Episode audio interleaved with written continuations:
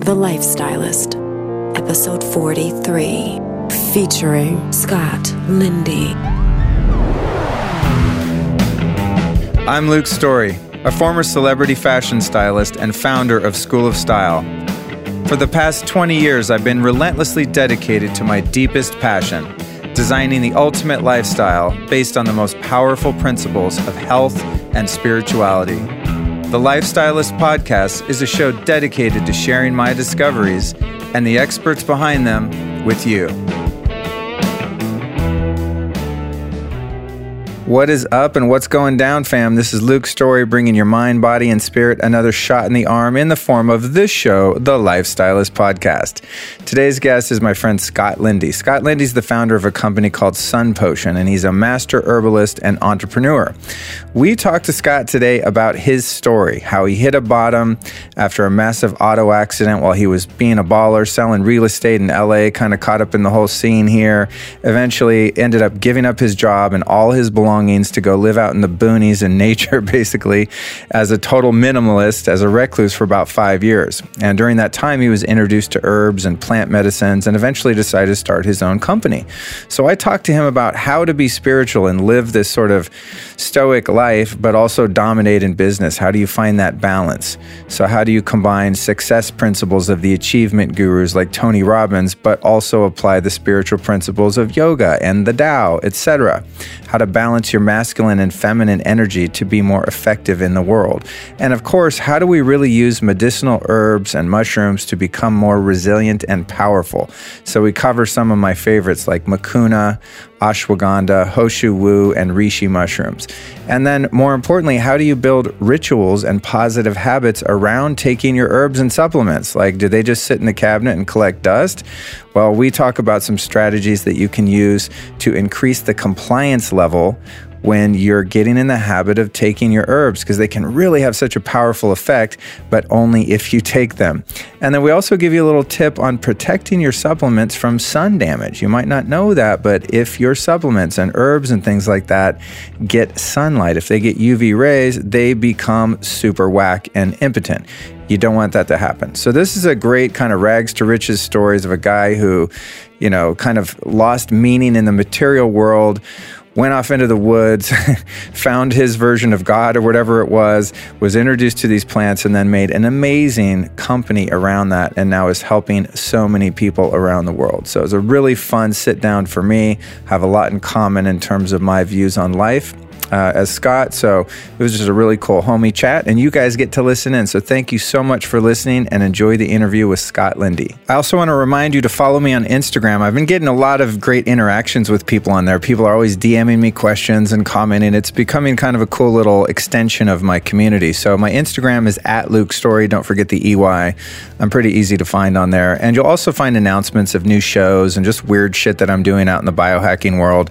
It's pretty rad. So I'm starting to spend more time time in there. I also do a lot of Instagram stories, which people seem to find amusing. and then I, I think, and then it all, sometimes they're tragic, sometimes amusing, just depends on uh, your perception of them. But anyway, hang out with me on Instagram. I'll follow you back. We'll kick it over there. And then don't forget to sign up for my newsletter at lukestory.com. You'll find it right on the homepage. It says join the tribe. If you do that, you're not going to get spammed out with a bunch of weird stuff. I swear to God. What's going to happen is every week I'm going to send you an announcement that says, hey, here's a new podcast. And if it has a video, I'm going to embed the video. It'll also have the show notes from that show that week. So everything that me and the guests talk about, all the bullet points are going to be all linked out. So it's a really valuable, cool newsletter. Sometimes I'll do a second newsletter a week that will be a special report, like I did one on Samina beds recently that people really seem to dig. So if it's something really cool that I found and I'm interested in, I'm going to share that content with you. So kick it on Instagram and also get over to lukestory.com and sign up for my newsletter. And do yourself a favor right now and click subscribe on whatever you're listening to this show on so that you don't miss next week's episode with my friend Khalil Rafati. Khalil is a former Skid Row junkie that rose from the ashes like a true phoenix and is now the juice king of Malibu. He's an amazing entrepreneur, really fantastic success story. And that episode is all about recovering from addiction and alcoholism, things that I know a little bit about. So, again, you get to eavesdrop between two guys sitting down and chatting really for two hours. It's a two part episode next Tuesday and next Friday. But you might forget if you don't subscribe. So click subscribe and catch us next week. Hey guys, exciting announcement. I'm sure most of you know what the Wim Hof method is by now. And if you've been listening to this show, you know it's something I'm super into. It involves breathing, mindfulness, ice baths, all kinds of rad stuff one of the most powerful modalities I've ever practiced. Well, the rad news is, is that this Saturday, February 4th, 2017, my friend Dr. Tricia Smith is going to be teaching the Wim Hof Method fundamentals at my brother's gym, Story Fitness, here in Hollywood. So that's this Saturday from 11 a.m. to 4 p.m. If you want to get in, I would suggest hurrying because this might sell out. There's only about 20 spots uh, available. There's probably less by the time this airs. I'm hoping there's a couple. If you miss out, we'll do it again. The website where you sign up is WHM, as in Wim Hof Method, fundamentals.eventbrite.com. That's WHM fundamentals.eventbrite.com. I'll see you this Saturday at Story Fitness for the Wim Hof Method Fundamentals. A huge part of my health strategy is taking medicinal herbs and medicinal mushrooms, and one of my favorite ways to take them is by making herbal elixirs. That's really tasty, hot and cold drinks. It's much cooler to take them that way than taking a bunch of pills. Like, who can remember to do that?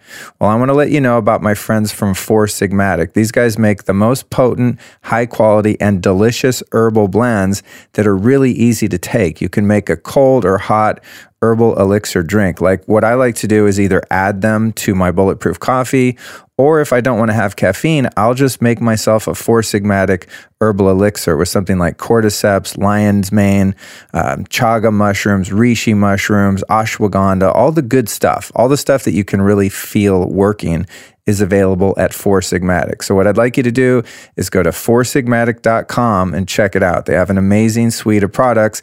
And like anything that I promote, this is stuff that I use every day myself. I love this stuff. I'm super addicted to it, which is why I want to tell you about it. So go to foursigmatic.com. But even better, when you're there, enter the code The Lifestylist at checkout and save 15% off your order, which is pretty sweet. So enter The Lifestylist and save 15% at foursigmatic.com. Today's episode is brought to you by my friends over at humancharger.com. The Human Charger is a device that I use on a very regular basis to not only treat the negative effects of jet lag, but also just to increase my energy levels, mood, and mental alertness. So, how does this magical machine work? Essentially, it shoots white light into your ear canal via these little earbuds which hits the photosensitive areas of your brain and activates the creation of serotonin, dopamine, and neuroadrenaline. Basically, the chemicals that your brain makes to keep you awake and feeling good. So, it's a really cool piece of biohacking technology known as light therapy. And this stuff's been used since the 80s, and I use it all the time. It's very effective. Check it out for yourself. Go to humancharger.com forward slash Luke. But wait, there's more. When you get over there, Enter the code STORY20 to save 20%. Don't play yourself. Don't forget that code. 20% is going to really count. So go to humancharger.com forward slash Luke, enter the code STORY20 to save 20%.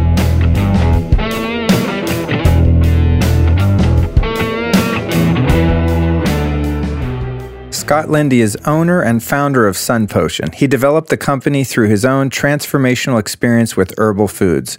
With a background in rolfing, he began to notice profound shifts in his own body and consciousness with the addition of tonic herbs and superfoods into his diet.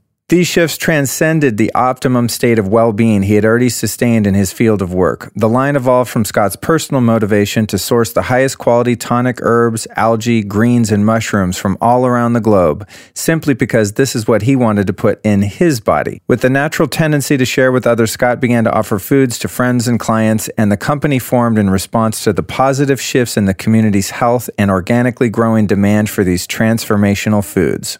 Welcome to the Lifestylist, Scott. Thank you. It's great to be here. It's really awesome to see you again, man. I know we shot some video when I saw I ran into you a couple years ago, and I've been wanting to get you on the podcast to talk about everything that you do. You have a fascinating life, and I wish that our listeners could see you right now because you have the most fantastic, like monochromatic yellow and white whole situation going. we will take a photo. I'll put on Instagram. But I was like, this dude knows fashion and he knows herbalism and transformational food. So I'm excited to They don't um, call it a lifestyle for nothing. I yeah, exactly. exactly. Cool. So tell us a little about how you got your start with herbalism and natural healing and all the stuff that you're into with your company Sun Potion. Well, thank you. You know, for me, the, the real beginning started in nature. So I was raised on a lake in Minnesota, real close to nature, and later moved to California and was living in a relatively unnatural environment right down the street from the Hollywood Erewhon on Beverly and Fairfax.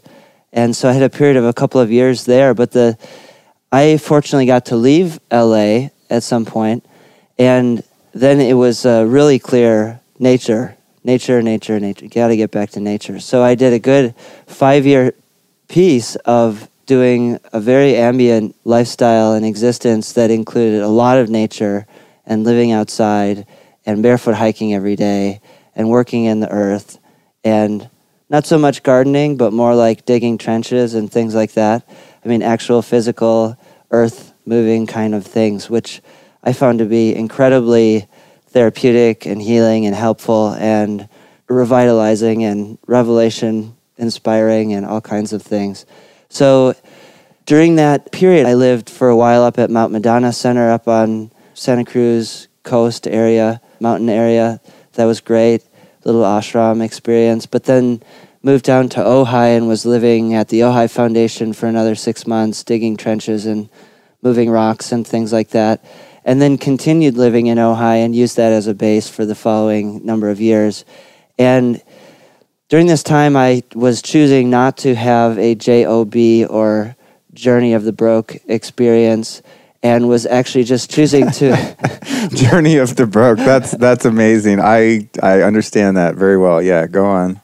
And so the lifestyle at that time was absolute minimalism and there was this great uh, pride and excitement around having as little as possible, as little possessions or distractions or other things as possible, as little time even in town in Ojai as possible, and as much time in nature and as much time following curiosities and studying and learning. And I was really fortunate here in Southern California, we have access to these incredible lineage keeper teachers who from all over the world. So you can study with someone who's teaching esoteric Egyptian things or Taoist internal alchemy practices or some kind of really trippy, far out there meditation practices, or the crystal skulls, or stuff with John of God down in Brazil, or the homeland of you know in, in his late life, Alan Watts and other other such greats.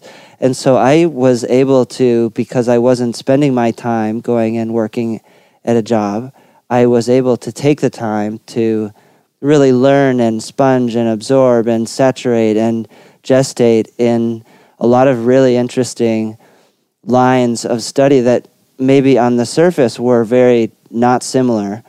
And yet, on a deeper level, eventually they became so overlapping and similar that we could talk about any piece of any one of those lines and relate them to every other piece of every other line. And so, um, those kinds of, for me, that was like taking time out and stepping out of the normal routine of life and the normal participation with life was absolutely essential and getting into nature and then having the space and the time to follow these curiosities was what allowed me basically the backlog of experiential understanding of a variety of different topics and having teachers and mentors and leaders and people whom I look to for advice and feedback and recommendations and every once in a while I would hear about some special plant one of the first ones for me was hearing David Wolfe at a, some kind of music festival talk about Mucuna pruriens. And I don't know what it was, but this was like a, a mark in my awareness of that stuff, find it. And that particular thing at the time was relatively not available on the market and it wasn't easy to find and I was looking for it and you know, eventually got to find it and started having the experience of single ingredient, best quality, bioavailable, micronutrient kind of subtle, like almost like we're eating precursors of things that we want later in our nervous system, in our brain, in our kidneys, in our life force, these kinds of things that can be incredibly sensory, experiential, and through eating, like for instance, the Mucuna pruriens every day, just a little half teaspoon or teaspoon in water or tea or something of that nature, being able to have a full felt experiential relationship with that plant to me was just totally fascinating. And so through all of those other things, there was this connectivity of like finding plants that I could have these experiences with, which initially was just really for myself. It was out of a, again, a curiosity, a love of nature, wanting to experience and feel really good. And eventually, as time went by, there was like a moment where the message came okay, move from Ojai, go to somewhere you've barely really ever been, distant land. It's a little scary. Santa Barbara. so I moved to Santa Barbara, which is about 45 minutes away. It is a lovely place. And that change of location and the change of maybe the land coding or the surroundings or the people or in the general atmosphere in that town, it became this like immediate spark on a tinder pile of experience and patience and wanting to be of service and asking for some kind of like give me a job not a job job but you know give me like give me my mission asking myself asking spirit. There was this like reoccurring plea for that that was going on through those five years. And moving to santa barbara there was like this ignition of turning the car on and all of a sudden within two weeks sun potion went from a list of herbs that i was sourcing for myself that i had a deep love and excitement about to this idea of oh my god if i could be a conduit or some kind of an avenue for people to have access to these incredible plants on a personal level that would mean i'd get to have as many of them around as i could ever possibly want to enjoy. And on more of a existential call level i could actually work for the plants to help connect the plants with the people. Not as many of them know yet as maybe could be that they actually not only need the plants, but would be totally having a much better experience if they had access and they were, for some reason, started having some of these things every day in their morning tea. And so that just became this almost like a vortex or a suction that really has pulled Sun Potion and this idea of connecting plants with people forward through the last in February, this will be six years. So five and a half, five and three quarters, something like that. The adventure is in swing. So there's a couple questions that come up in regard to your journey. The first one is you made such a drastic change and did this renunciate path where you're living in Hollywood, which I of course relate relate to because I've been there for 27 years in like the same 5 mile radius going around and around because that's where my work was. But I know that feeling when you're like, okay, I get the city, I'm out. For me it's taken maybe 27 years to be looking. You had that happen much faster, but then you talked about, you know, you moved to Ojai, you're living essentially off the grid and you're celebrating owning as little as possible and just becoming essentially a nobody, right? Which is kind of the opposite of what the ego wants you to do. The ego wants you to be a somebody and have a company and have a name and have social media followers and dress cool and have a haircut and a cute girl and that whole game. And not there's anything wrong with experiencing the material plane. Um, spiritually speaking, sometimes you want to experience that to have contrast. But what was interesting is you didn't mention like any kind of a spiritual bottom or a dark night of the soul that led into that renunciation. Did anything quote unquote bad or negative kind of happen internally where you were like, all right, cool, I get this, this sucks, I'm out of here? Or was it just like a following your heart kind of thing? No, there was definitely a punctual moment of catastrophic deterioration of my surroundings that went like a jarring slap in the face that said, "Run!" There you go. okay, the there hell you go. out as fast there as you, you, possibly can. Well, I'm I'm curious because like in my in my own journey, and of course that's all I have to you know relate to subjectively is you know the spiritual things that I've been interested in. So many of the things you mentioned, just exploring all these different teachings and modalities and things like that in the beginning at least it was spurned by abject pain and loneliness and terror and just living a really unhealthy and unhappy existence. And that's what like the initial kick in the ass was for me. And i see most people that sincerely pursue the spiritual life which i think just from the look in your eyes and just your energy as a person you seem to be really on that page. I've met very few people that just because they want to be happy and be a good person, but everything's already fine, really go deep. You know what I'm saying? It's like you go to a point and you, you know, you do your Instagram poses of meditation, do a little yoga, but like I'm talking where you get to the point of absolute surrender and you really let go of, you know, that attachment and your desires and you're like, cool, I'm really just going to focus on getting my hands and feet in the dirt up in Ojai. So what was what was that moment um, like for you when you kind of made that decision? Oh, it felt well. I think spirit or Tinkerbell or the a- angels or helpers or some kind of multidimensional force was at play because I was living in Hollywood and was you know with a girlfriend whom I had moved from Minnesota, very traditional kind of environment where Minnesota you want to go hang out with God, you go to church with the Lutheran or Baptist people that are there. That's what everybody does if you want to have a spiritual kind of a proclivity.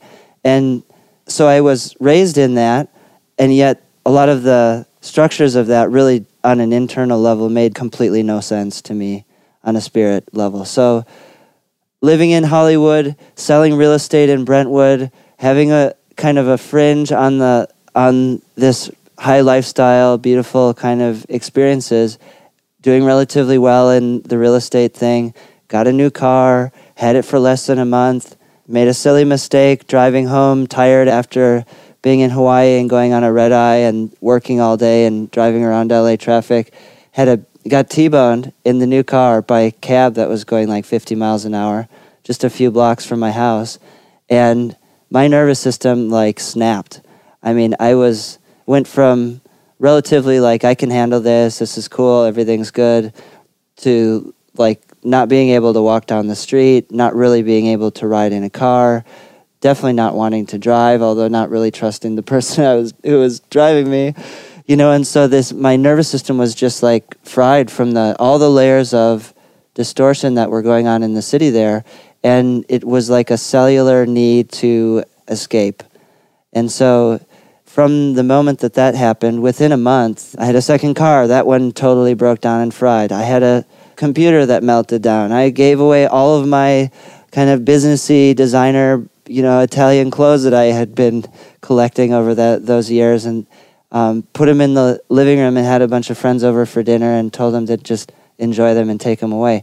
And each of those things that was happening just felt like musty, sweaty blankets being pulled off.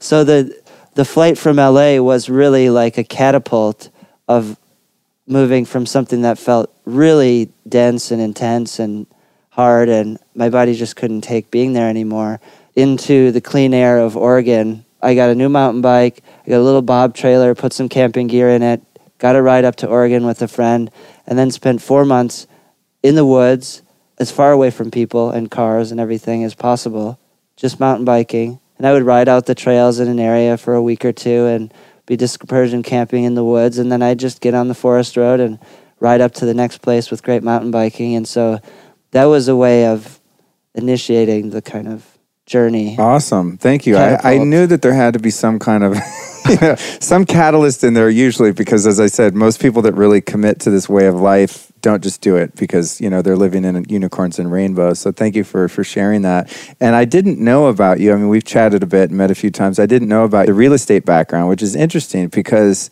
something I've wondered about you just from afar and watching your business grow and thrive. And now it's, as you said, it's been almost six years, but you have this super, I don't want to use the word passive because that's not right. I think serene would be better. You're just a super chill, serene guy. At least when we talk in these venues and when I see you around town and stuff. But I know as a businessman who started a business, um, you know, eight years ago myself that continues to do well and grow and be profitable and all that, that that kind of like spiritual energy and just like it's all good and just being super chill doesn't make you a necessarily successful business person. You know, there has to, there's a certain degree of aggression sometimes that's necessary. Like you got to have some huevos. There's legal problems. There's, I mean, you have to fire people. You have to hire people. You have to be kind of a hoss and use that very like mm, proactive masculine energy to get stuff done sometimes, you know? So there has to be this balance. And so I always wondered about you. I was like, God, he's so chill. How does he keep a company together and just be like so sort of zened out, you know? But I see you have a business background in a different business, but you understand money, is what I'm saying, right? And marketing and different things that are necessary to be successful in real estate. So when you had the idea to start Sun Potion, which we're of course going to talk about, and I love your products, so I want to talk about some of them as well and just the different things that you're into. So when you started Sun Potion, you're coming out of kind of this reclusive lifestyle. You get into Santa Barbara, you're like, wow, you know, I wonder if I could take some of these herbs and just have a steady supply of them and share them with the world and create something around this how did your background in real estate and business come into play? And what's what's the journey been like of being a super chill zened out spiritual guy who gave up everything to now being in a place where you have to look at your bottom line and you you know you have to have profit margins and you know you, in order to keep a property going and inventory in the business you're in I'm imagining that it can be quite stressful and there's people that might cheat you and employees betray you and all sorts of weird stuff happens in business. So what, what's it been like to practice your spiritual way of life and the sort of Taoist path that you've been on in the marketplace of commerce you know, that's a great question. And I'll begin by saying I have a lot to thank to my father. I have a great relationship with both my parents, and I speak to them very regularly on the phone. And I grew up in an entrepreneurial household. My dad was a dentist, so he's a professional, but they didn't teach you in dental school how to run a practice with 13, you know, middle-aged women as your employees and then you're the one main dentist, which is what he had going a lot of the time. And so he was doing things all the time to learn more about how to run his business more fluidly, successfully, just easefully, that kind of thing.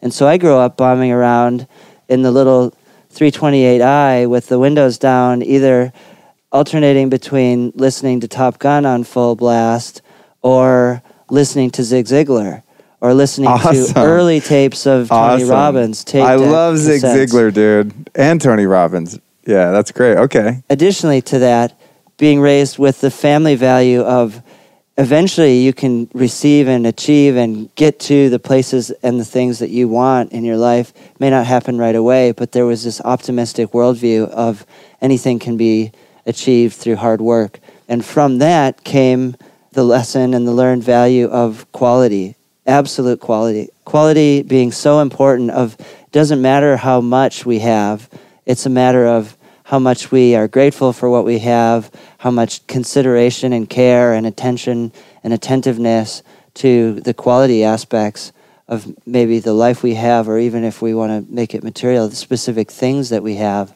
that I'm so grateful to my family for instilling in me from a cellular level early in my life. And when we move forward, I can say that I was moving to California from Minnesota a, in my early 20s doing a lot of yoga in that period of time, you know, doing the real estate for a bit, but still there was like, I was extremely yin by nature through my 20s, through the time, even especially the time in Ojai. I mean, it was like the most ambient yin way of spending time was how I was doing a lot of my days in Ojai. And for for things. our for our listeners that aren't familiar with the concepts of yin and yang and the masculine and the feminine, could you define what you mean by that? Oh, sure. I mean, on a simple level, you could say yin is like collecting, gathering, uh, moist, inactive, soft, receiving and allowing receiving right? and allowing yeah, yeah these kinds yeah. of things cultivating collecting. so that that's interesting because that was sort of your spiritual exploration and i've discovered in my own life that any spiritual insights I've managed to be, I don't even want to say attained, but been gifted or any grace that I've received, right? I'm doing hand quotes, is by being receptive. And it is very yin. In other words, like, I'm not going to go out and be spiritual. I'm going to meditate. I'm going to surrender to God's will. I'm going to try really hard. You know, it's like, it's a non trying, it's an allowing, it's a receptive, you know. And there's, there's certain actions one must take. I mean, if you're a meditator, you got to get your ass in that seat. And that requires some gumption and some discipline, which is inherently a more yang or masculine energy, right? But then when you're there, you're saying, okay, I'm letting go of all of that power driving and I'm receiving. And so it sounds like during that period, you got the download and received that intuitive connection. And now, um, through your business, I'm assuming, and I want to hear, it sounds like you've found more balance. And now you're out in the world like, hey, I have a company, we make money, we help people, and you're getting the word out and you're running shit. So, what was the transition like coming out of the yin allowing phase? Oh, it, operating business has been absolutely wonderful for my general balance of yin and yang. And you asked, well, what about yang? And it, for me, that is like expression, um, outward movement. I mean, creation, being of active service. I mean, could be both, but for me, it's like actively engaging in the world working or playing or creating to influence in a positive way what's going on around me, inside of myself, and kind of taking on life in a different tonality for sure. And so initially there was a transition of into that. There was certainly a lot more activity that was going on, but because it was fun and exciting and because it was all around these plants that I loved, it didn't feel like work. It didn't feel like um, getting up and going to a job per se. It felt like, oh, I'm going to go down to the commercial kitchen I'm renting and listen to music for a few hours and like hand fill jars and put labels on and do these kinds of things. And so there was this ease in transition of going from yin and receiving and cultivating and being very ambient and open to gradually working into responsibility, learning. I mean, operating an independent business or your own business, I think, is just such a huge opportunity for people to take on because you have the endless list of ways to learn and new things to learn. And as an example from early on in the business, it was like there were times where I was banging my head against the wall because I didn't know how to use Excel. But every phone call I was getting was asking for a wholesale price sheet that was generated on Excel and so eventually I had to le- like sit down and exercise the muscle of expressing in a yang more direct and hard or linear way in order just to have the project to move forward. But because that fuel was there, the passion and the love for the herbs and the fun, uh, it was like doable. It made it less frustrating. It made it more something that was like a game of operating the game of business so that we could keep playing and we could keep playing it to the best of our ability as time goes by. And currently today, I mean, that continues to evolve itself and continues to, you know, with these different seasons and shifts in the business, become more complex and more difficult or needing to flex the yang power kind of muscle in a certain way. And that's great. I mean, these are like such gifts to have the opportunity to train oneself with. What have been some of the most challenging aspects of running a conscious business? You know, because you have a business that's in a space and that has a customer base, I'm assuming, that are pretty awake and aware and people that are fully integrated beings. They're out in the world. I mean, most people that are into the stuff that you produce and the quality of the stuff you produce, I'm assuming, are pretty discerning and conscious. And so you have a very environmentally sound, just spiritually sound company, but at the same time, you have to make money and, you know, there's challenges that come up. So, what have been a couple things that have happened for you where you almost lost your shit and we're just like, I can't take this? Like for me, I've been through a couple audits and like on, really? I don't know if I want to be a businessman anymore. In other words, the idea of being like a socially sound, conscious entrepreneur sounds fucking sexy and it sounds great. But once you start doing it, there's lawyers, there's I mean you mentioned Excel. Oh my god, dude. You want to see me like become the most like aggro person that looks like they never meditate in their life, have me work Excel. I mean, that drives me nuts. But what have been some of the big, you know, heavy hits that have really tested your patience and your stamina in terms of really keeping yourself centered in business? Well, there's different phases for sure. I mean, at, at an early phase, having the meltdown of cer- certain internal kind of structures or systems of the business no longer work at the growing capacity of the business. And so they had to be reinvented while there was simultaneously a demand that they just keep working. And so some of them, you know, this felt experience of waking up with a stomach ache at five in the morning with like fully uh, running like four different voices on problem and solution of how to solve the next thing. There's been times through the last number of years where I'm like go into these seasons of conflict with the business that need to be addressed and things need to be upgraded and shifted and up leveled.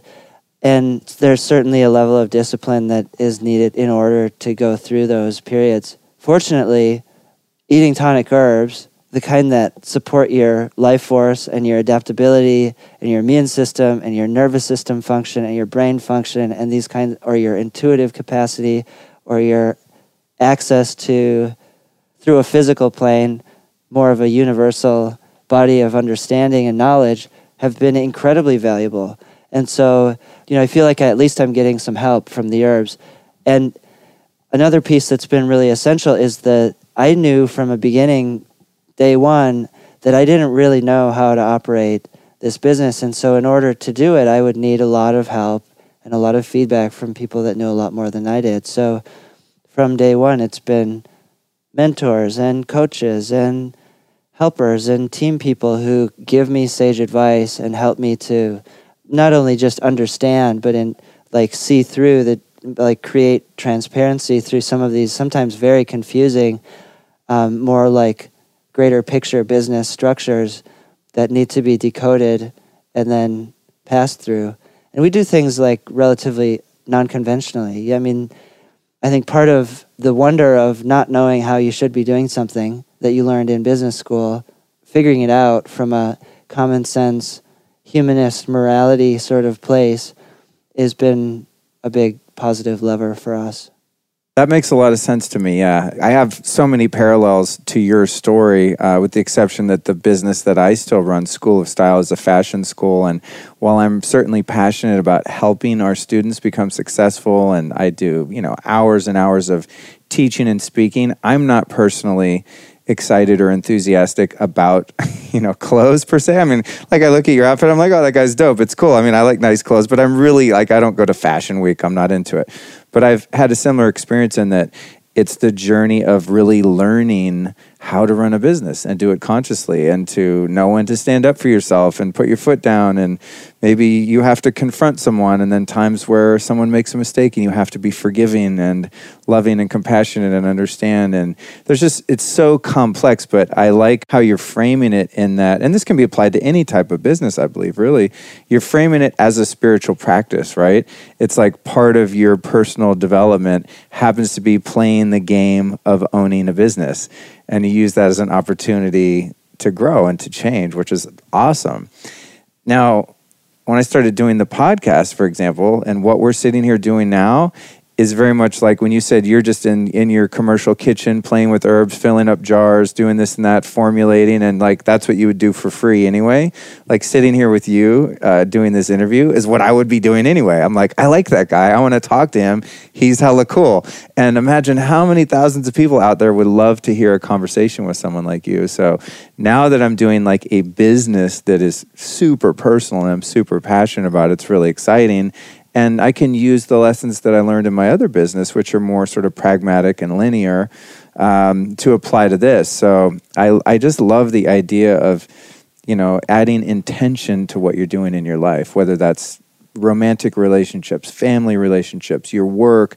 It's like you can actually live a life where every second of the day is devoted to your spiritual evolution even though from the outside it looks like you're just banging it out, making money, serving customers, doing invoices, working in Excel, you know, all the stuff that you're doing.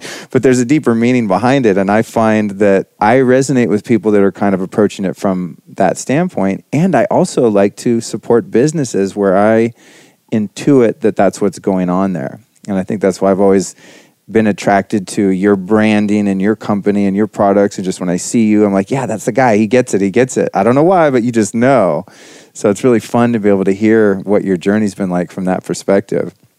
Would, and and I know how hard it is too. I mean, dude, I, how many supplement companies have come and gone? You know, I mean, I've I've seen so many new brands pop up at a store like Erewhon, and you know they're in there doing demos and they're really excited, and then a year later you're like, oh yeah, what happened to that one like probiotic or that one whatever? So to have staying power means that you're doing something right.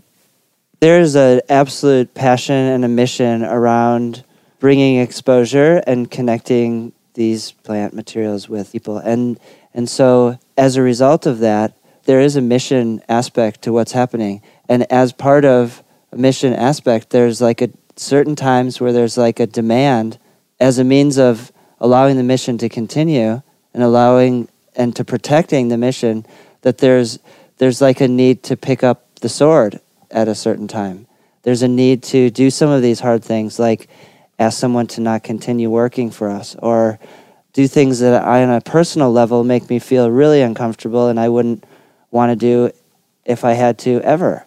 And yet, because the mission is there and the passion and the, this desire to actually do what we're doing and watch the mainstream as it swings to one day where we turn around and we go, This is what we're doing. This is what we've been doing. We're continuing to do what we've been doing. And look what's happened. The mainstream is like literally flowing on every direction from around us as we are actively bringing these materials into and feeding the mainstream populace. I mean, and why to do that? Like, why not? Because it's awesome. Because yeah. it would be really helpful. I mean, if you take a lawyer who, who maybe heard his wife or somebody told him, you know, take some ashwagandha, it'll help with your stress levels. Or his doctor says, you know, integrative doctor says it'll lower your morning cortisol levels so you're not as stressed out at work. Well, if he starts taking that and gets it off the shelf at a grocery store and it starts doing all of the things that that plant can do with a person, it's not just helping his immune system and his hormone balance and his libido and supporting his ability to adapt to mild anxiety or, or depression and things like this. He's actually getting some kind of a spiritual attunement to the deva of that plant, which is standing at the front of a whole lineage of human interactions with these like reverential, spiritual, physical, multi layered relationships with people and plants. Pretty awesome. It is, yeah. It's interesting. It's sort of like the Trojan horse concept. You know, it's like I have the podcast and I'm getting people like you out to the world sharing this kind of message, and you have these products, this plant medicine, I guess you could say, right? That has this inherent wisdom. And it's like without having to be Gandhi or Mother Teresa or Martin Luther King, you can actually sort of sneak in the back door of society, of people's lives, right, and have an influence in a way. So that lawyer, maybe because he's on adaptogenic herbs, is going to have a little less of an edge and he's going to be a little more kind to his you know assistant or he's going to view things maybe more compassionately or holistically when he's taking on a case and then the person that's being prosecuted or litigated against is going to have a different reaction and it's like consciousness has a way of finding the holes where it fits and i think that's what's important about having an intention behind what you do. It's not like you don't have to get out and think that the world needs to change. I mean, that's the thing. I don't believe in like being an evangelist and, oh, we have to change the world. It's like, dude, God doesn't need you to help change the world. The universe is going to go where it's going to go. But along the way, I would like to contribute positive action, positive intention, positive feelings, thoughts, rather than negative, because it just produces a better life. But you're so right how every little thing you do, especially in a business like yours, touches people and you have no idea of the impact. And you can see it now grow because you meet young people. Like I, I met a guy the other day who was probably 22 and he said, Oh, what do you do? I said, Well, you know, I'm into health and wellness and spirituality and stuff like that. He's like, You know about reishi mushroom, bro? Uh, you know, and he's some kid that yeah. like rides a Harley. I met him in Beverly Hills. He's riding, he rode up a Harley. And I'm like, Oh, who's this dick? And then we sit down and talk him. He's like, Yeah, I'm really into reishi and cordyceps. I was like, How old are you, bro? You know? And he's like, All about the life. So it's like someone like you through a product or, you know, a teaching reached a kid like that. It's like, dude, that can have such a massive impact on the offspring that he's going to have in his life and the offspring that they have. And it's very far reaching, but it happens in minute incremental steps. Right. You know, right. it's like I interviewed Dave Asprey from Bulletproof, and he, from the outside, looks like a vicious entrepreneur that's all about making money and selling coffee. He's a really good marketer. He's a really powerful entrepreneur. But I know, having known him for a few years now and worked with him in different capacities, that his intention is to change the world, but he's not out outwardly doing that in a covert way. He's like, man, if I can upgrade people's mitochondria, if I can get people eating less inflammatory foods, eating grass fed butter instead of conventional butter, steering away from factory farms into the farmer down the road from you, all these little steps have an impact. And so he's able to reach people maybe that are working in the corporate world and like, oh, I'm about high performance and, you know, making money and being successful. But it's like I said, a Trojan horse, a sneaky way to kind of upgrade someone's life. And they don't even know you're doing it. You're just like, here, eat this herb, take this coffee, get these good fats, add this, add that. And next thing you know, you've transformed someone. Beauty. What is beauty? What do humans find beautiful? Somebody who's got a lot of life force, great circulation, relatively healthy, adaptable immune system, you know, is carrying around the genome that can like thrive and survive. Well, what do tonic herbs do? They nourish those things. So, tonic herbs eaten daily, exceptional quality examples of these plants, we're seeing this as like inroads to the brand through fashion and beauty. And just like you're saying, the Trojan horse, it's like, yes, if you have Ho Shou Wu every day, your fingernails will probably grow faster and be smoother and sharper, and your hair will probably grow faster, and your skin may look clearer, your eyes may be brighter. And what else is going to happen? You're going to, on some subtle plane, the hope is that you might also have a completely um, life altering spiritual experience from having your morning tea. And if it took the conversation of, I want to look my best to get to that place, so much the better. I don't mind how it happens. It's really exciting to see whether it's physical performance or whether it's mental performance or whatever it's one of these like kind of more like I want something for me, maybe motivators that brings people into the discussion and then through that Trojan horse has this other way that it's working with the body, working with the cells, working with the person's spirit. And I just heard David Wolfe say something that just struck it home for me that herbal herbal literacy fosters environmental literacy. You get somebody like that interested in reishi mushroom, cordyceps.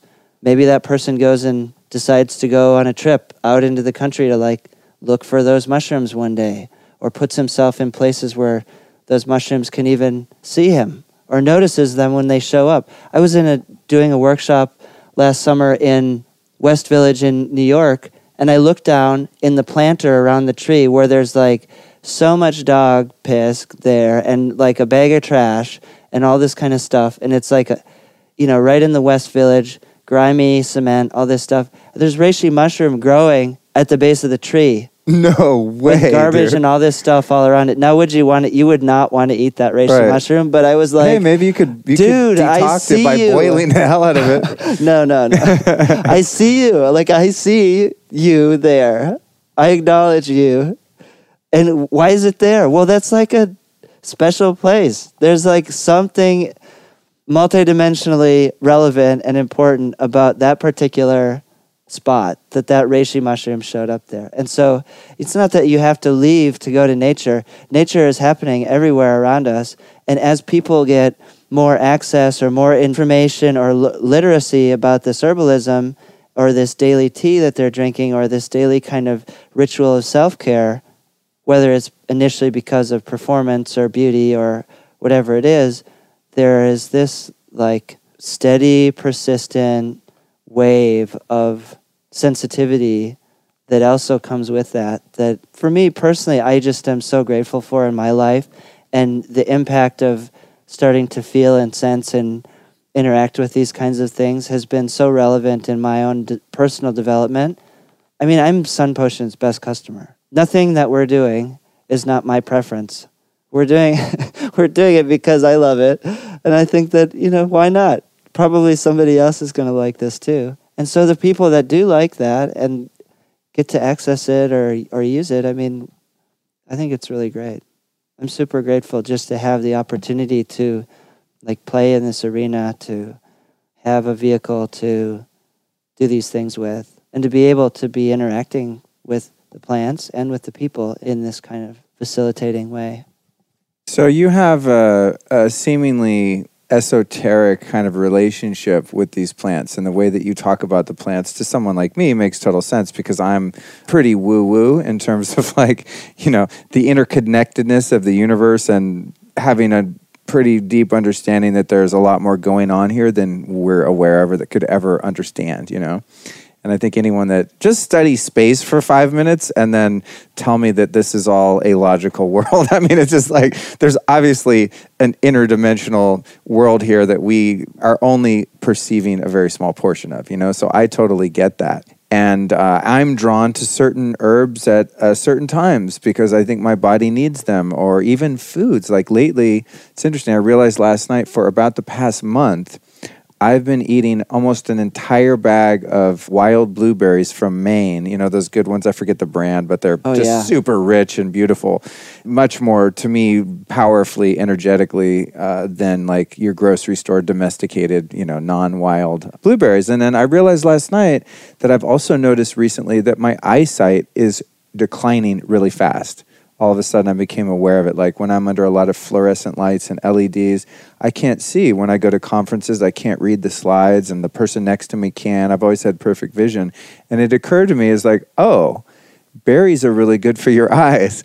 But I didn't start eating berries consciously because someone said, hey, your eyes are going bad. I haven't told anyone about my eyes. I'm just noticing it because it's kind of freaking me out a little bit that I guess what do you do? You get glasses. I just I'm always one of those guys. Oh, that'll never happen to me. You have contacts, bro. I'm like, oh, pff, I'm never gonna have that problem. I'm so healthy, and you know, for whatever reason, it's getting me.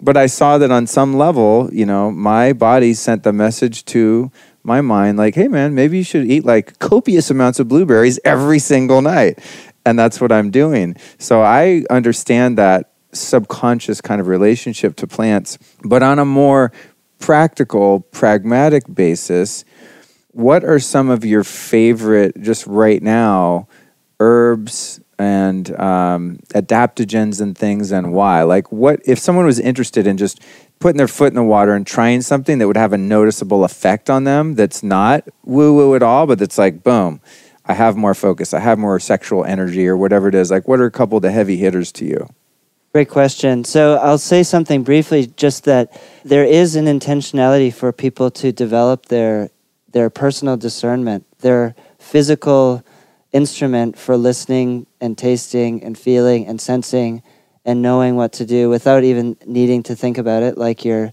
doing with the blueberries. And when we're nurturing ourselves with these tonic herbs, super tonic herbs kind of things on a, or adaptogens like you're mentioning on a daily basis. These are plants that are going to be informing our body. Like it's not uncommon for somebody to start having sun potion on a daily basis in their tea and for them to actually start feeling their body differently than they're used to. I would say that it's relatively not uncommon for us when we're maybe living and working and going through the mill of our daily lives to like not notice that maybe we bumped our knee on the desk a day or two ago and it's actually bruised and sore but we just go about our day all day long and don't even feel it or take care of it or notice it I mean because we are you know it, it's possible to be in like a very mental kind of non-feeling kind of a way and having these kinds of herbs every day does have an effect of like bringing people into their body to start feeling, sensing, and experience what's going on in their system, which I think is really, really, really cool. And if people can learn to listen to that, then the why of why they're eating the blueberries doesn't even need to be a part of their conscious awareness because as they're listening to their body go, give me more of those blueberries, we got to go back to the store that has the special ones, um, then they're getting what they need anyways. And that, it, that just is awesome, I think. Um, now, as far as specific products or herbs or plants that I'm really excited about right now, I'm just really a fan of anything that a person can add into what they're already doing in their daily self care in the morning as a means of maybe adding in a little bit more intentionality and like taking a moment to actually sit down or to do something intentionally positive for themselves through the ritual of like oh i'm gonna sure it's easy to re- forget to take something if it's in the cupboard behind a few other things. Well this is a more about like bringing in ceremony bringing in ritual bringing in daily practice because that compliance piece of remembering to have the stuff it doesn't do anything if it's in the cupboard. So put it on your counter. Put it next to where you make your tea. Put it next to the coffee maker. Make it look nice. Make a there's this idea of having like a food altar on the counter where you're putting these kinds of things. Having a special spoon, having a special bowl that you like to drink it out of, or whatever. So that's a that's like a really helpful way to receive all of the benefit of whatever plant that they're going to begin person is going to begin experimenting with or having on a daily because it, they'll just get so much more out of it if they have a little bit every day than if they have a sporadic or changing amount here and there at times. So, some solid foundational pieces. I mean, for me, earlier I mentioned that Mucuna pruriens, and that material is a cold water extract that contains 15% L-DOPA, levodopa, immediate precursor to dopamine in the nervous system. So, as we nourish healthy dopamine levels, it, what does that do for us? It actually like makes us feel better. It elevates the mood. It soothes the nervous system. You mentioned the mitochondria. It nourishes the mitochondria. We have a research study from National Institute of Health on our website. At the bottom of the Mucuna page is like a read more tab. It goes to nih.gov, and there's a research piece in there about how eating Mucuna pruriens, 15% levodopa extract on a daily basis, they go so far in that research study to say that it can repair and restore damaged RNA and DNA in the mitochondria of the cell. That's a big deal because what actually deteriorates the mitochondria, what actually affects and negatively affects the RNA and DNA or our genome, of what makes us human, well, all of the all of the contamination, all of the like inorganic, tampering, nefarious stuff that we are exposed to on a daily basis, whether it's nefarious or not, that maybe we'll just leave that as a question. But it's it's like GMO foods deteriorate the genome. Some pharmaceutical drugs certainly could do that. Um, exposure to household chemical cleaners, for sure. Exposure to fragrance in laundry detergent, for sure. I mean, these kinds of things are all around us. And so, if you can have a little Mucuna pruriens every day, that is something that is like not only safe and helpful and effective for young person, ch- children, but definitely people as they age every neurological disorder out there Alzheimer's, Parkinson's, geriatrics, senile, this and that, and every other one all link back to at some point, there's a link to deplete percentages of healthy, what's considered healthy dopamine levels.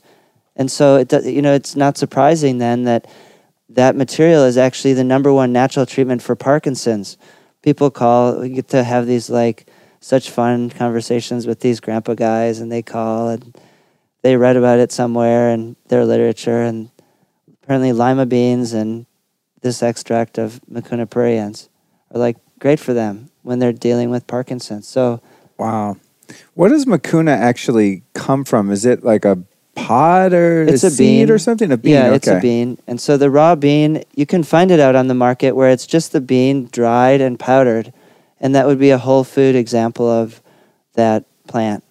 And there's probably good nutrition and things in there that are that are great about it. And there's, I would suppose, depending on the supply of the farm or this and that, there'd probably be a varying small degree of small percentage of that plant chemistry, levodopa, L-dopa, in it. But when we're doing these extract processes, there's ways to make standardized levels of specific plant chemistries, and so 15% is substantially more bioavailable and concentrated than would be found in the bean, dried and powdered. Wow. Yeah, I love Mucuna and specifically the one that you guys make. The problem that I have, like you mentioned earlier, like, yeah, maybe you do like half a teaspoon of Mucuna in your morning drink. And I'm going like, uh, like a tablespoon. It's like a little jar of it. And I'm, I mean, I'll put like some uh, bulletproof brain octane in my mouth. That's like my little delivery system and then I swish stuff like that around. But I'm like three days, I'm out of it, and it's probably the law of diminishing returns. I'm sure your body is not going to benefit from a tablespoon of Mucuna during a one week period. It'd probably be better, as you said, kind of in a more adaptogenic way, where you're doing half a teaspoon for a month. Right, rather than like big doses and then you're out of it and you forget to buy more. But I love that stuff. Just it's one of those herbs that my body just goes like yes more more more like it's just it tastes good and it feels good it's fantastic you can have more but i will tell you that there's something that's been going on at the office recently where I'm just totally fascinated with this particular story. Our bookkeeper that started with us in April, she has a horse that's 30 years old whom has been on like strong arthritis medication for the no- last number of years. And 30 years old for a horse is old. She asked me, "Well, are there any herbs I could maybe give my horse? It's got all this, this, and this, and this going on." I was like, "Uh, "Maybe eucommia bark. I mean, it's great for the sinews and the joints and the the, the bones, and um, great for the spinal column and all the ligamentous, elastic tissues in the body. Just uh, how much should I give it? Well, the horse is huge, and you know I don't know how many jars of eucommia we want to go through in a week for this horse if we do it on weight and that kind of stuff. So I was just like, I maybe like a teaspoon. Just give the horse a teaspoon, and it's like grains and stuff that you give it every day. And so she's been doing that since April, and she comes in every once in a while and is like, the horse is officially off all of its medication. The horse is no longer acting all drugged out and weird and sort of semi there like it used to when we gave the horse its medication.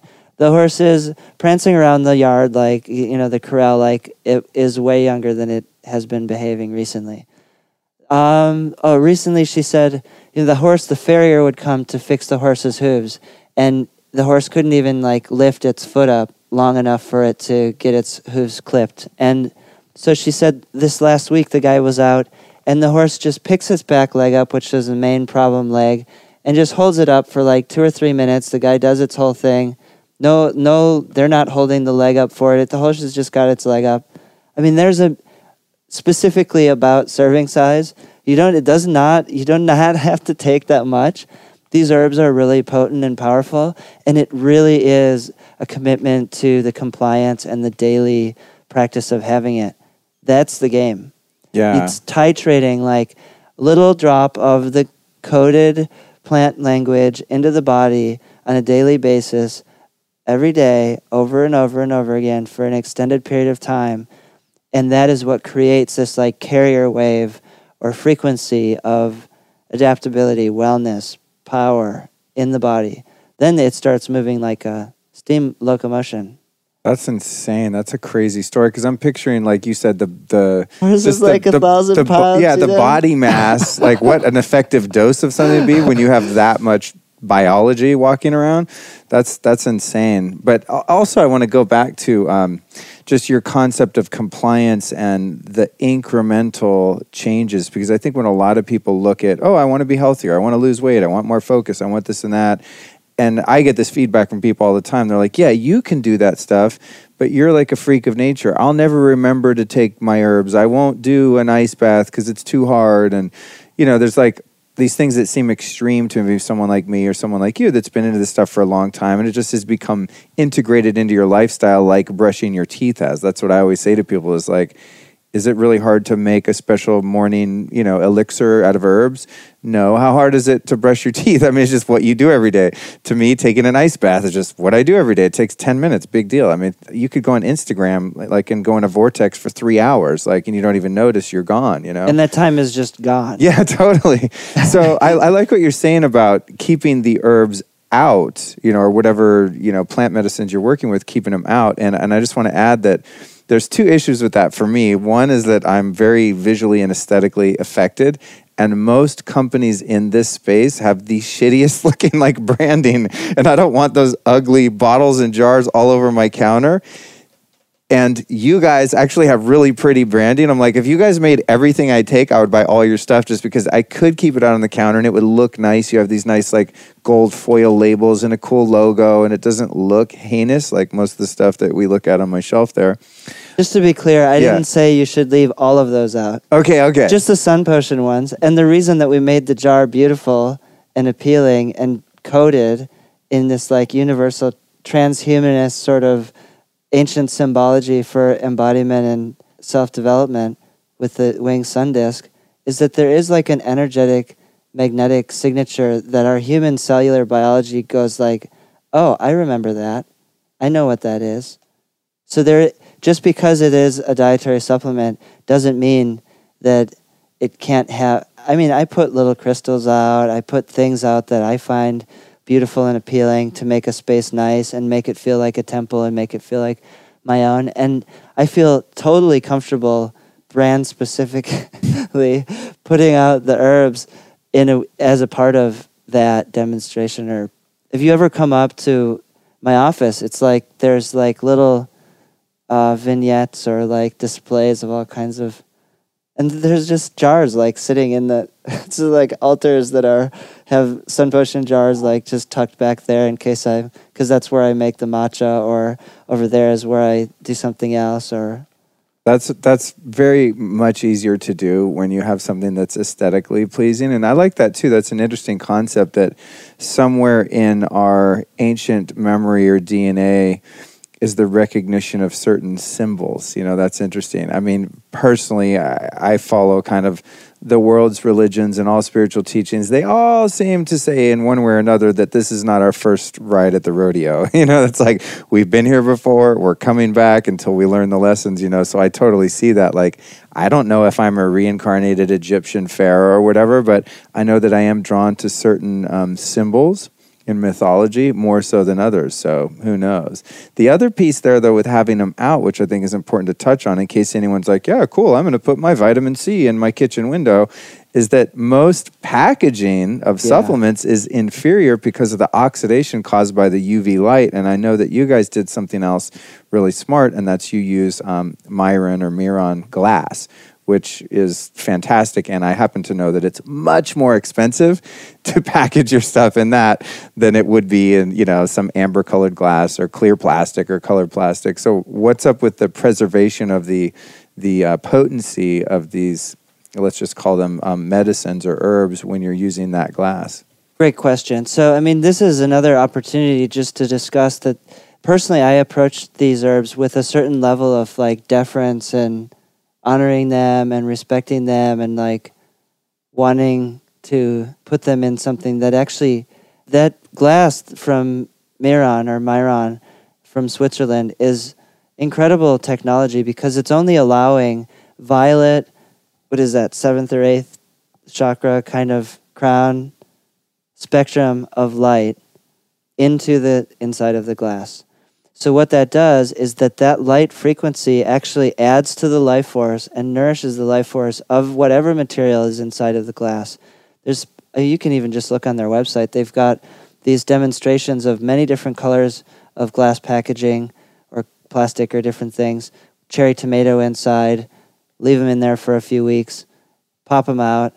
Most of them look like a science experiment. They've got hairdos. They've got their different colors. They're, you know, they're rotting. and the the Miron, it's, the thing is like plump and glossy and looks like it just came off the vine. I mean, for me, that's enough right there.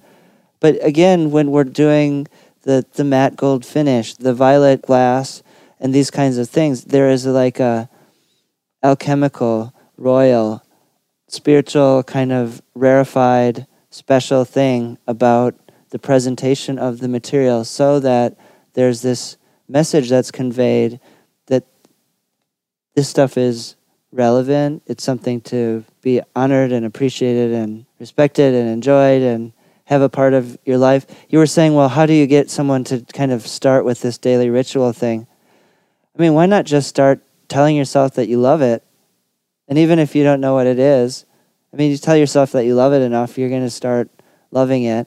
And if you can't do that, you could just go, well, I don't really love this, but I'm going to try doing this every day because I love myself.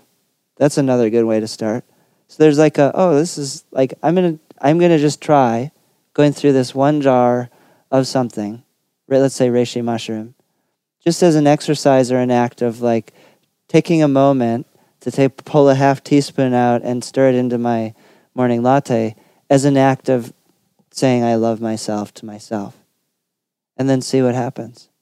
I mean, there's like a, whole thing that starts happening.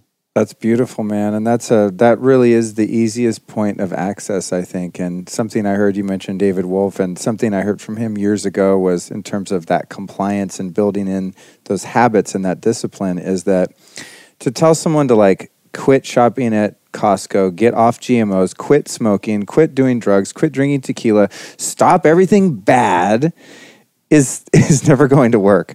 But if you can through the law, the principle and the law of displacement, right? Where you add one little thing in little by little, then what happens is some of those negative habits tend to fall away. And I always picture the law of displacement like you have a glass of muddy water, you know, and you let's just say you don't have the strength to pick the thing up and empty it out all in one fell swoop. So what you do is you slowly drip clean, clear water into that glass until eventually you've displaced all that muddy water and you have a crystal clear glass of water in your hands. And, and I think that's a really amazing way of starting, even with the psychology of like, I love myself, I care about myself.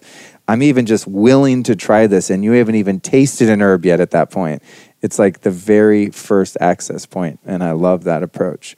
So, on that note, as we come to the end of the show here, I'd like to get from you because I've learned so much sitting down talking to you. You've been, you know, for all intensive purposes, my teacher and our listeners' teacher today. Who have been three influential teachers or teachings throughout your life in any capacity in any area? So it could be a philosophy, a book, a person, a grandpa, anyone. Like who who are your go-tos that we might even be able to find and learn from? Oh, great question. I absolutely love Alan Watts he's like the you know it's like listening and in in the herb world we have great entertainers like ron teeguarden and david wolfe for me it's like pure and entertainment joy to like sit down and just listen to those guys talk because they have stories they have insight they have funny reflections they they make it interesting.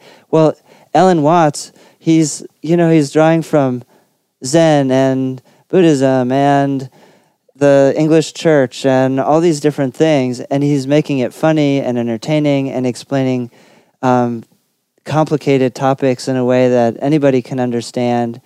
And there's an enormous body of work out there, audio files of him. I personally love to to listen to material because, especially material that's actually presented by the person who whose material it is because you pick up the energetic signature through the intonations in the voice, through the, the laughs and the little structures that, that start appearing in, in the presentation. And so Alan Watts has been a really a, a fun way to learn about some of these more Eastern meets Western perspectives of spirituality, of attention, of nature, of these kinds of things. So there's that.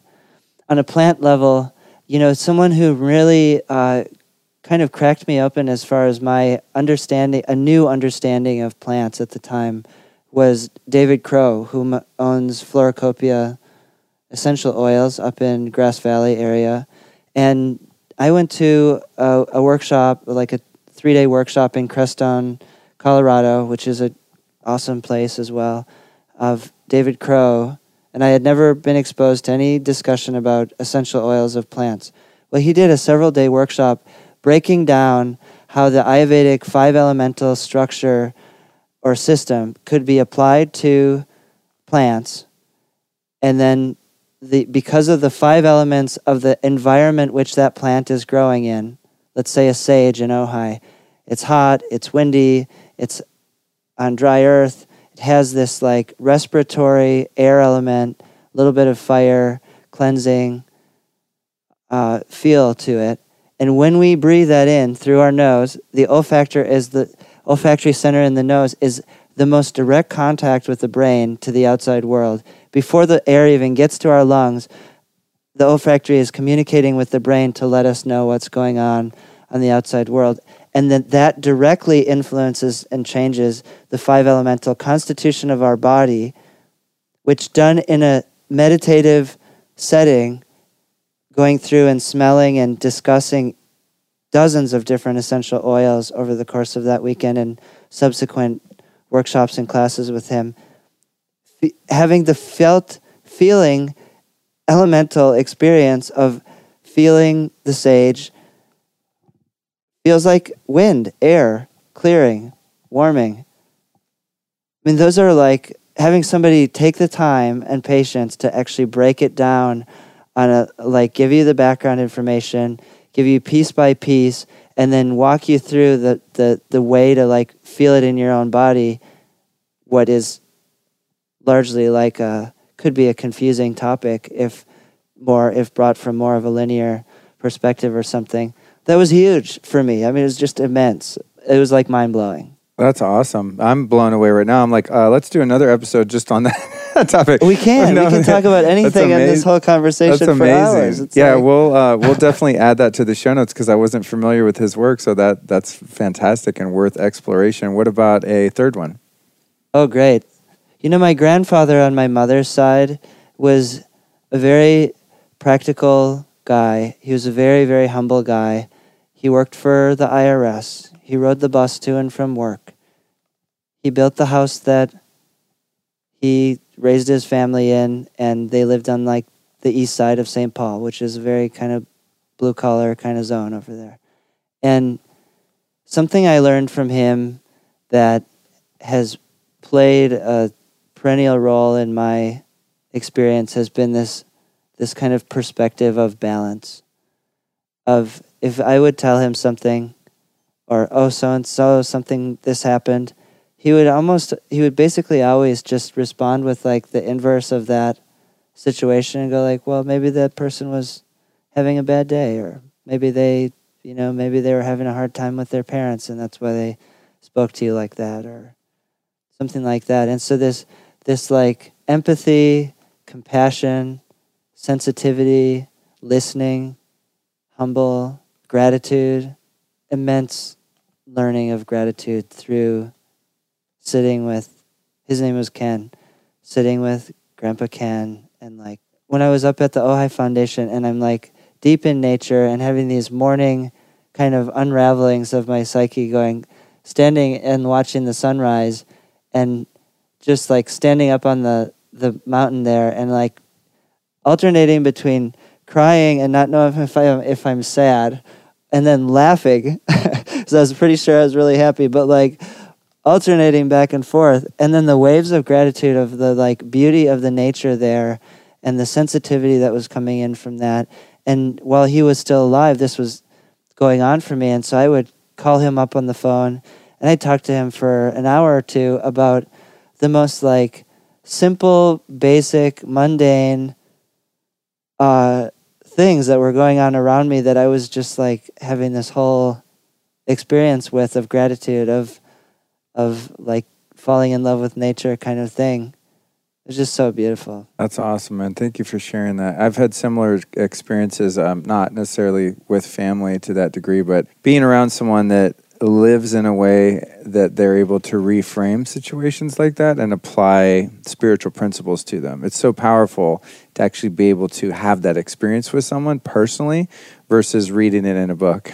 Right? You know, it's like you sit down with someone and you have something going on in there. I mean, this is the role of like a mentor or a guru or something, right? Is like you see something subjectively in a certain way and that person because of you know them applying principles in their life they look at it from 30000 feet up and show you a multitude of perspectives that you eh, unto yourself would probably be hard pressed to be able to identify so that's that's really powerful and cool thank you for that and then lastly i'd like to know uh, where you'd like our listeners to go find you social media website etc Oh, wonderful. So the website is sunpotion.com, and that's relatively easy to find out there. You know, if you do go to the website, you'll see a nice page or two of product description about each of the herbs. So if it feels like it's confusing or there's these 20 or 30 herbs out there that I've never heard of that, you know, how do I know which one to take? There's a lot of information that can be found through the website about each of the products. And also within the website there's there's like a, a press section with I think we we looked the other day and there was like over 200 articles from awesome awesome blog people that are like super into health and wellness and and this this whole world and lifestyle that we're doing that generate all this amazing content about the herbs, ingredients, uh, recipes, how to use them, interviews with Nitsa and I, interviews about the company, just general kind of question things, articles about events that we've done. I mean, so there's there's a lot to be kind of there's like a rich database of information there. Um, if you were to go to something like the Instagram account, this is a pictorial storyline of the evolution of the brand. You could like scroll down to the bottom of it and like just look your way up and you'll see this like growing a flowering of the, this beautiful project that's been happening. You know, that covers maybe the last couple of years. There's a hashtag a potion a day. Hashtag a potion a day is like a means of people sharing what they're doing for themselves in the morning and having their daily potion. It's a reminder to have that compliance piece that we spoke of, of making these things a part of your daily life, making them something that you love. I mean, I'm kind of partial to liking a little magic in my life and a little uh, whimsy and fun and these kinds of things. And the idea of actually making myself a potion to have every morning just sounds great. Me too. Awesome. Yeah. And you guys do have a really well curated Instagram. I mean, I have to say, it's probably like the sexiest looking, like health related Instagram, tons of followers, like really good posts. So people that are into the aesthetics and, you know, into really great branding. I mean, I really appreciate it for that. And it is fun to see behind the scenes a company is like actual real people doing real stuff. It's not like some money hungry, you know, selfish person who's just like slinging snake oil to the masses. I mean, you guys are really living the lifestyle too. And that's what Sun Potion is. It's kind of, to me, it's, it's like not just a brand, but it really is a lifestyle and the whole community, and it's it's just a cool way to do it. So I appreciate what you do, and I really really enjoyed sitting down talking to you, dude. It's great to see you, and I just feel this like heart connection to you, and it's just like a wonderful opportunity to get to have you share your wisdom and experience. So thank you, and until next time, we'll check out. Thank you.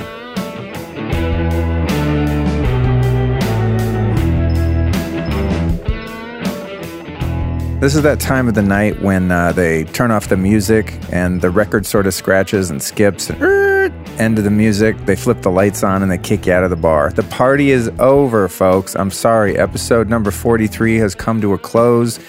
I've got to say goodbye to you. You've got to say goodbye to me and my guest Scott, and we got to keep it pushing. I know it sucks. It's sad.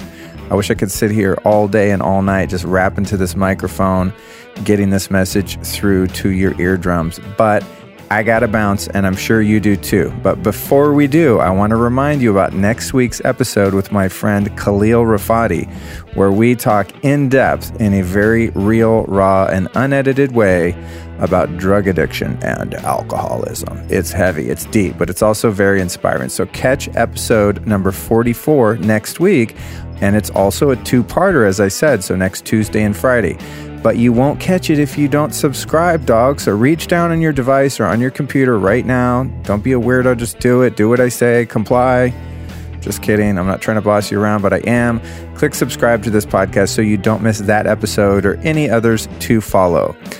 And with that, I'd like to just thank you again for listening and paying attention to the stuff that I'm putting out in the world. You have no idea how fun it is for me to sit down with people like Scott and my friend Khalil next week, get to have these conversations and then blast them out into the universe for people like you to hear.